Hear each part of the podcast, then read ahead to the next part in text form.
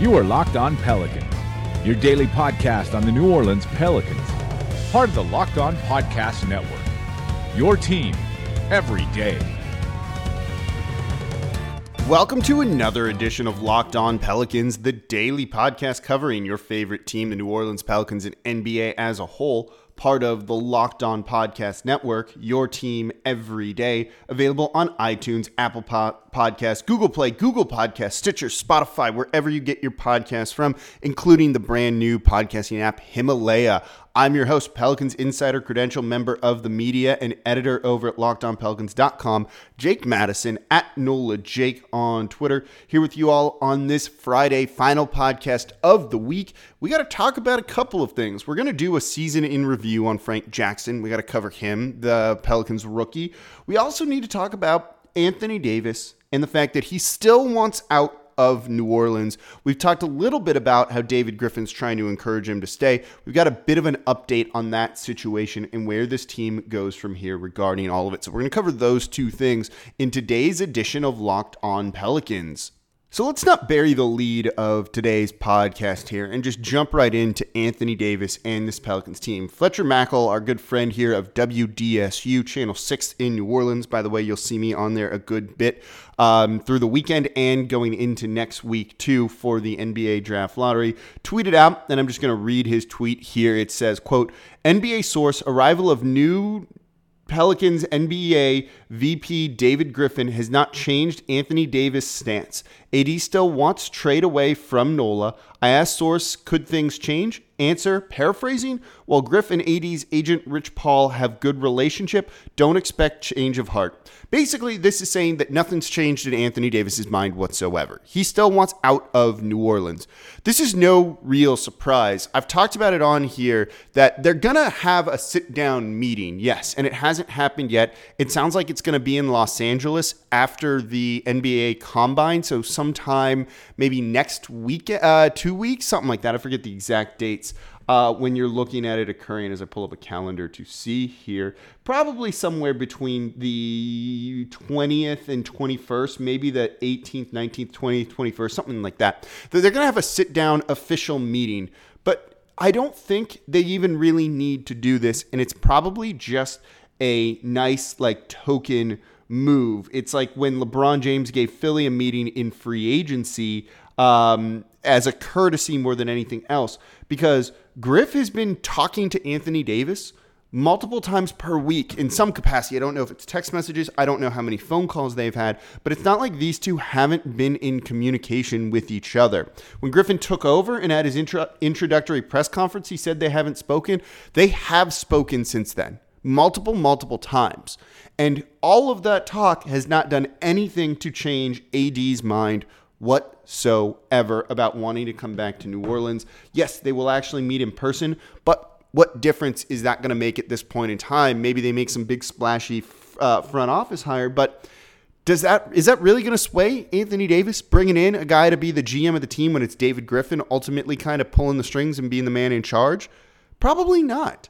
So I think it's time to really start to look at this Anthony Davis situation and be like, okay, he's going to be traded. He's not going to be coming back to New Orleans. They've already talked about it, and AD hasn't changed his mind whatsoever. And I think we need to start setting our expectations for that. Does that mean that the team will stop? Does it mean they shouldn't have that in person meeting? No, of course they should. And they will. And even after that in person meeting, when Anthony Davis says, I want out, they're going to continue to try and persuade him to stay here in New Orleans because you know what? That's what they should do. There's no reason not to do that. I know many fans aren't happy with AD. Look, I'm not very happy with AD, but it is what it is. And he's a top five NBA player, top 10 NBA player. And you want him here in New Orleans with you and on your team because that'll help get you back to the playoffs sooner rather than later. So we'll see exactly how that meeting goes down, but there's not going to be any change of heart. There isn't. I can't think of what move would really make AD at least be open to consideration. If bringing in Aaron Nelson and revamping your training staff, then if that's not going to do it for a dude who's constantly banged up, well then I don't I don't know. that should be the biggest thing. It's not like it's this is going to wait around potentially till free agency, and there's no big free agent that the Pelicans are going to sign that AD will then look at and be like, oh, I want to stay now. Because one, no free agent's going to sign here unless they know AD is staying here first and foremost. And you just don't get big free agents here in New Orleans. It's unfortunately a fact of the matter. So AD not coming back. Fletcher Mackel's got that tweet out there again, friend of the show, talking about that. Yeah, you know, they've been talking AD and Griff, and it's not happening. AD has fully moved on. Maybe it's time for all of us here in New Orleans to do the same. So before we get to the Frank Jackson season in review, I, I want to touch on something first. But before I do that, gotta tell you, of course, to make sure when you get in your car in the morning to tell your smart device to play podcast Locked On Pelicans. Get the latest episode of Locked On Pelicans as you drive to work or drive home from work or at where if you're at the gym listening to it wherever you listen to your podcast. Just tell your smart device play podcast Locked On Pelicans. It is everywhere. It will play the latest episode for you. A lot of news is going to be coming in the future, so make sure you are up to date with everything going on around this team. So, quickly before we talk about Frank Jackson and his season in review, because he had a pretty good year for what we were expecting, do want to bring up a question that was um, asked of me on Twitter. And of course, it's going to be centered around the Boston Celtics and Anthony Davis and Jayson Tatum. And it was this is from ARFF Medic 911. After getting benched in the series versus Milwaukee, do you think the Pels are still interested in going after Tatum? This is something I've gotten a lot. He did not have a good series against Milwaukee. He was pretty good against the Indiana Pacers the round before, but we seem to have forgotten that. I don't think five games is going to really influence the decision that David Griffin makes on Anthony Davis and that trade and the compensation he wants in return. This is a guy who very clearly values the process, values the process of evaluating people, and isn't going to kind of make a, an irrational judgment according to his standards because of a short stretch of time. This is something that Dell Demps would do. He overpaid Solomon Hill because of some playoffs and an end of the regular season. But I don't think David Griffin's going to take that same approach, or at least I hope he doesn't. So if all of a sudden he had really liked Jayson Tatum before the series against Milwaukee and then watched this and was like, oh my God, no. Milwaukee is a top five defense. They have length everywhere. They make every team that they play look bad. So Jayson Tatum might struggle against them a little bit. That's okay. Kyrie Irving struggled. He's a really good scorer in the league. Everyone basically struggled for them against the Milwaukee Bucks. So did uh, Jaylen Brown at times. I don't think you're going to kind of really change the way you think about a player or someone just based on that because that is a bit knee jerky and that just doesn't strike me as how David Griffin does.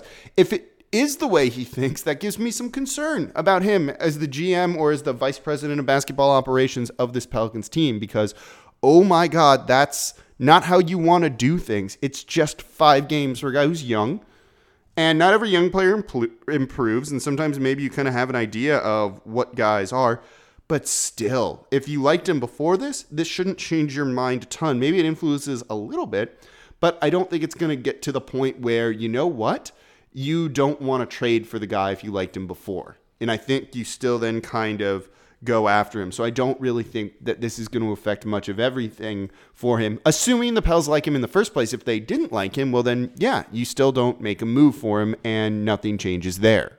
Frank Jackson season in review coming up here in just a moment. Before we do that, I'm going to tell you to go to your app store, download the Himalaya podcast app, and subscribe to the Locked On Pelicans through that. The Himalaya podcast app is at new features every single day, and also just making it easy to find the content that you want. There are so many podcasts out there. Let the Himalaya podcast app help you with all of that, and also subscribe to Locked On Pelicans so you get the latest episode daily.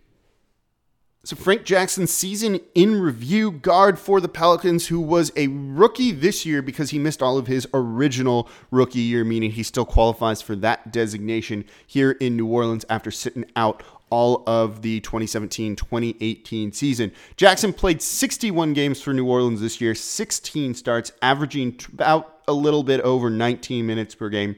8.1 points per game, 2.2 rebounds, along with 1.1 assists. He did it on 43.4% shooting from the field and just 31.4% from deep. Those aren't the numbers you totally want to look at, the season averages, because his playing time was a little bit inconsistent, somewhat sporadic earlier on in the year as he dealt with some injuries and then just was just not being allowed to play by head coach Alvin Gentry. And the minutes kind of went up and down. But if you go back to around after the All Star break, this is a guy who had 17 games, nine starts during that time, and his minutes per game jumped up to almost 30. During that time, 13.7 points per game, shot 44% from the field, and his three point shooting jumped up a little bit to 33.3%. Also, then chipped in 3.7 rebounds per game and 1.6 assists. So things got a little bit better, and you could start to see kind of the genesis of what his career's starting to become. And that's basically just kind of the scorer off the bench right now for this Pelicans team. A guy who can go out and get you some buckets and is a little bit of a gunner. Um, and he also put a together a string of double-digit scoring games that kind of went along with that which at least has to make you kind of feel good that he can get buckets in the NBA. During the final uh, 10 games for him before season was ended prematurely with a concussion, 10 games, 9 starts, 33.5 minutes per game, averaged 17.2 points per game. That is significantly better and shows that's a guy you want on your team to go out and do things. He's a little bit too inconsistent right now. Sometimes he has good three point shooting nights, sometimes he doesn't. He struggles to find kind of that in between game, whether he's at the rim or, or shooting threes, and there's kind of no in between, which isn't horrible, but he needs to try and finish a little bit better around the rim, whether it's generating contact and getting to the line or just being able to finish stronger and not missing kind of those easy layups all of this is to say, I actually thought he was pretty good this year, and I've been kind of critical of him going into the year of all the hype of, uh, given to him and saying we just got to see it.